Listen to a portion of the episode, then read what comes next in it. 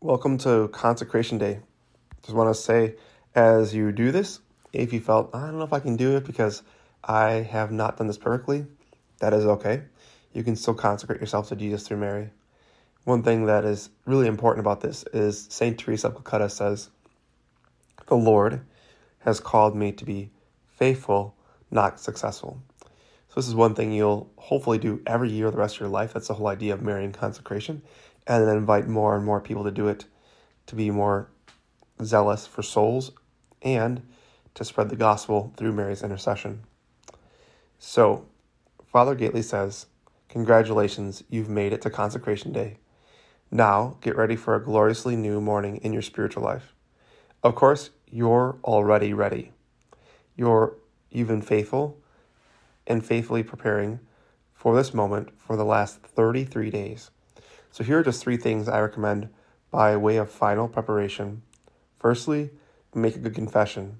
But if you don't have time to do so before the consecration, then from your heart tell the Lord you're sorry for your sins and make a resolution to go to confession as soon as you possibly can. Secondly, write out or print up the prayer of consecration so you can sign it right after you right after you recited it. Thirdly, get a miraculous medal to wear around your neck as a sign of your consecration, or at least get one and put it in your purse or wallet. Again, these three things are recommendations, they're not essential to the consecration. The prayer of consecration. Okay, so you're ready to make your consecration. Now you'll need the right prayer. You can use the one that follows below, or one from the saints, or one of the ones you can write yourself. Whatever prayer you use, I recommend that you write, recite it after attending Mass or even after receiving Holy Communion. If you can't go to Mass, you can still make the consecration. Mass is highly recommended, but not essential. With or without Mass, after you recite the consecration prayer, I suggest that you sign it, date it, and keep it in a place that is safe. Anyway, once again, here's a 33 Days of Morning Glory prayer of consecration that summarizes the main ideas of our four Marian giants, which says, I, insert name here, a repentant sinner, renew and ratify today in your hands, O Immaculate Mother, the vows of my baptism. I renounce Satan and resolve to follow Jesus Christ even more closely than before. Mary, I give you my heart. Please set it on fire with love for Jesus. Make it always attentive to his burning thirst for love and for souls. Keep my heart in your most pure heart, that I may love Jesus and the members of his body with your own perfect love. Mary, I entrust myself totally to you, my body and soul, my goods, both interior and exterior, and even the value of all my good actions. Please make of me, of all that I am and have, whatever most pleases you. Let me be a fit instrument in your immaculate and merciful hands for bringing the greatest glory possible to God. If I fall, please lead me back to Jesus. Wash me in the blood and water that flow from his pure side, and help me never to lose my trust in this fountain of love and mercy. With you, O Immaculate Mother, who you who always do the will of God, I unite myself to the perfect consecration of Jesus as he offers himself in the Spirit to the Father for the life of the world. Amen after consecration. What comes after we make Marian consecration? Lots of grace and a gloriously new morning.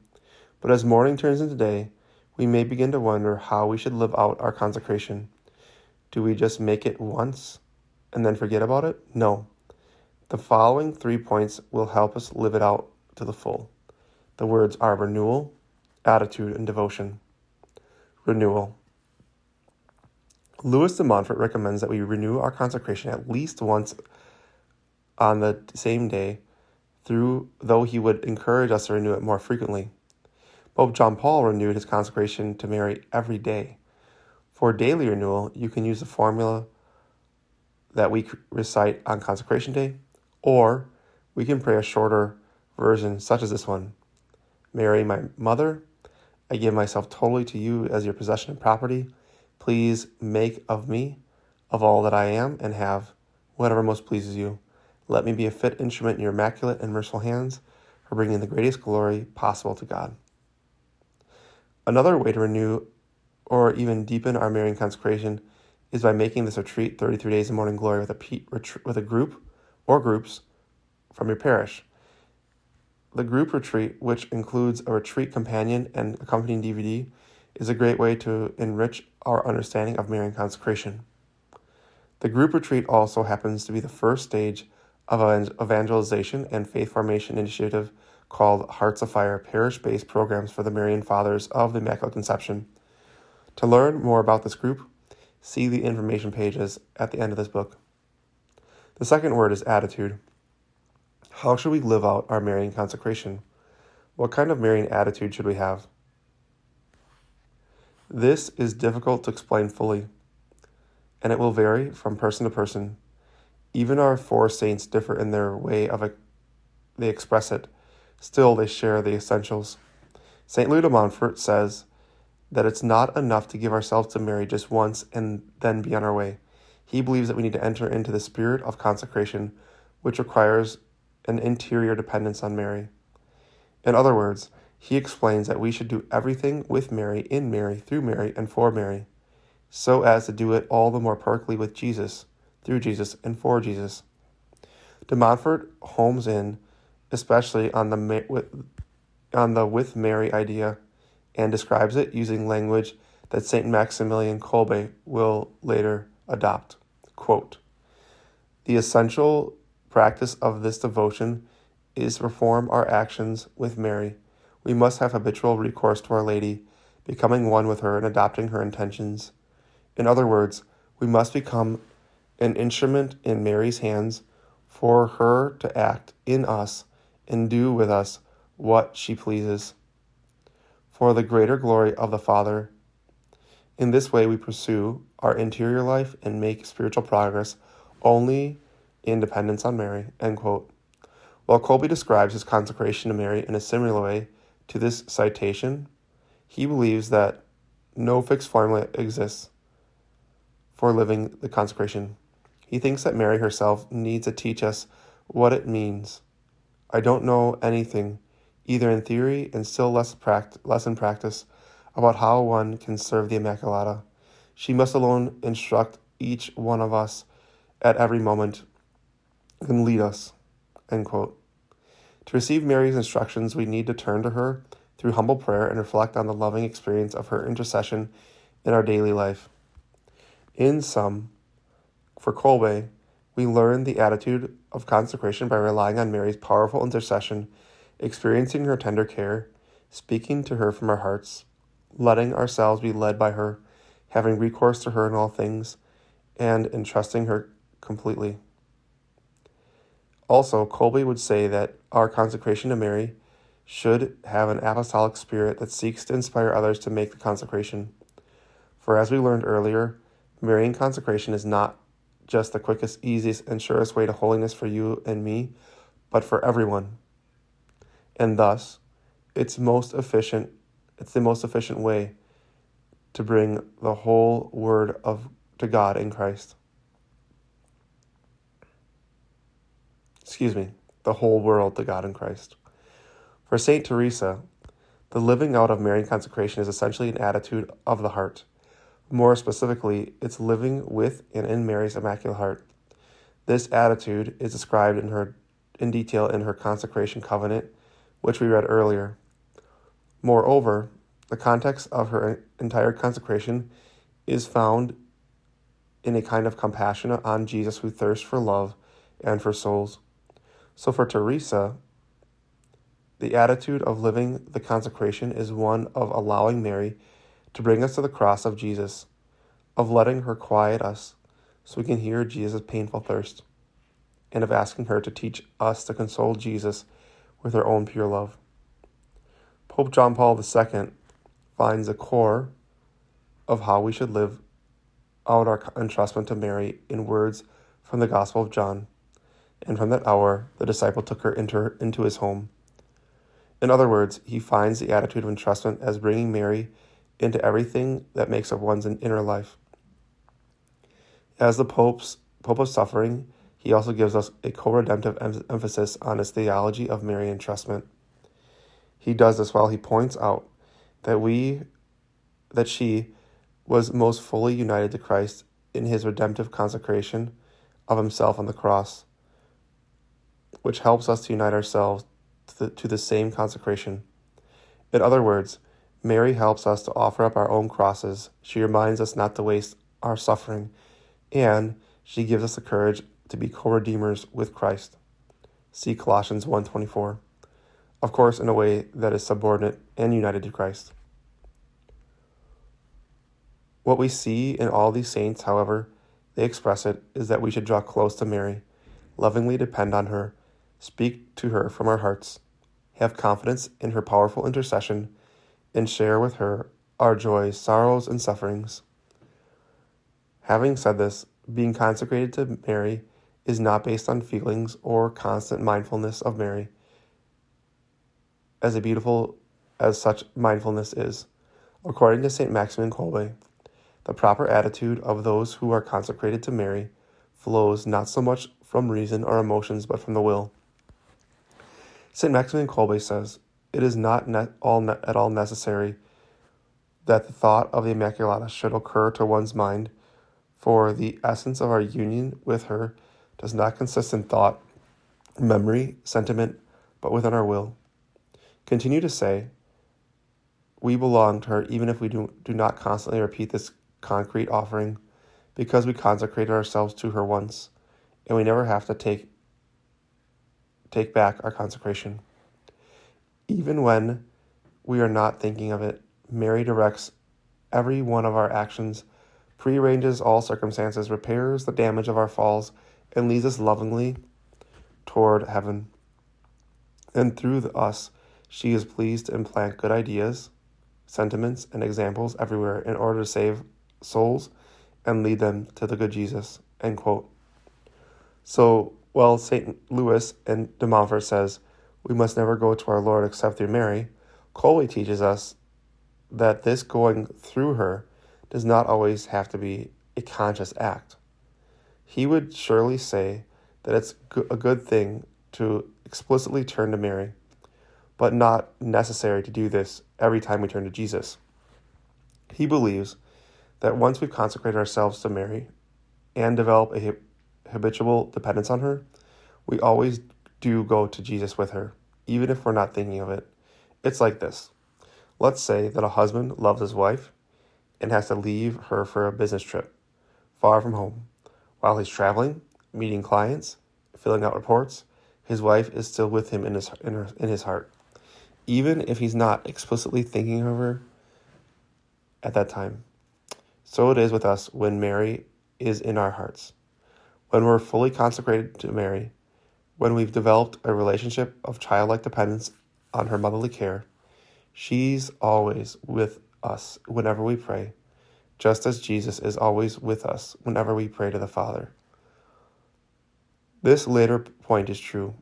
For example, even if we don't explicitly turn to Jesus when we say, Our Father, Kolbe's main idea here is that the Father, the Son, and Mary, who is always united with the Holy Spirit while remaining a creature, do not live along parallel lines. Rather, Jesus, Mary, and the Holy Spirit are always united together in one movement of upward movement upward to the Father. And whenever we turn to one of them, we join all of them in their one upward movement.